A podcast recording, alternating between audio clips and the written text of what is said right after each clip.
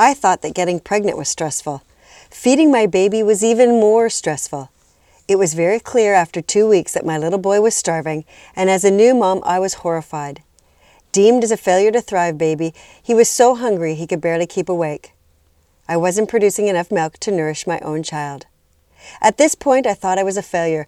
My dad, who was a dairy farmer, said later that if I had been one of his milking cows, I would have been turned to steak. Humorous now, certainly not then.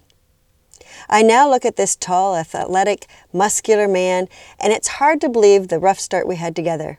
He is healthy, and that's all that matters. Breastfeeding is a healthy choice, but the pressure to nurse your child should never be so great that it makes a mother feel like a failure if they can't make it happen. So, here are today's hot tips for building resiliency and celebrating National Breastfeeding Awareness Week. Nursing a baby is natural. Help moms to feel comfortable when it comes to feeding their child. Don't assume that a parent who is bottle feeding is doing so by choice. Be supportive of all of the options that are available to parents. If you're expecting a baby or if you have a newborn, rely on the people around you for support. And finally, supermom status is a lousy goal and impossible to reach. If we could all learn this early on, it would really save us a ton of stress.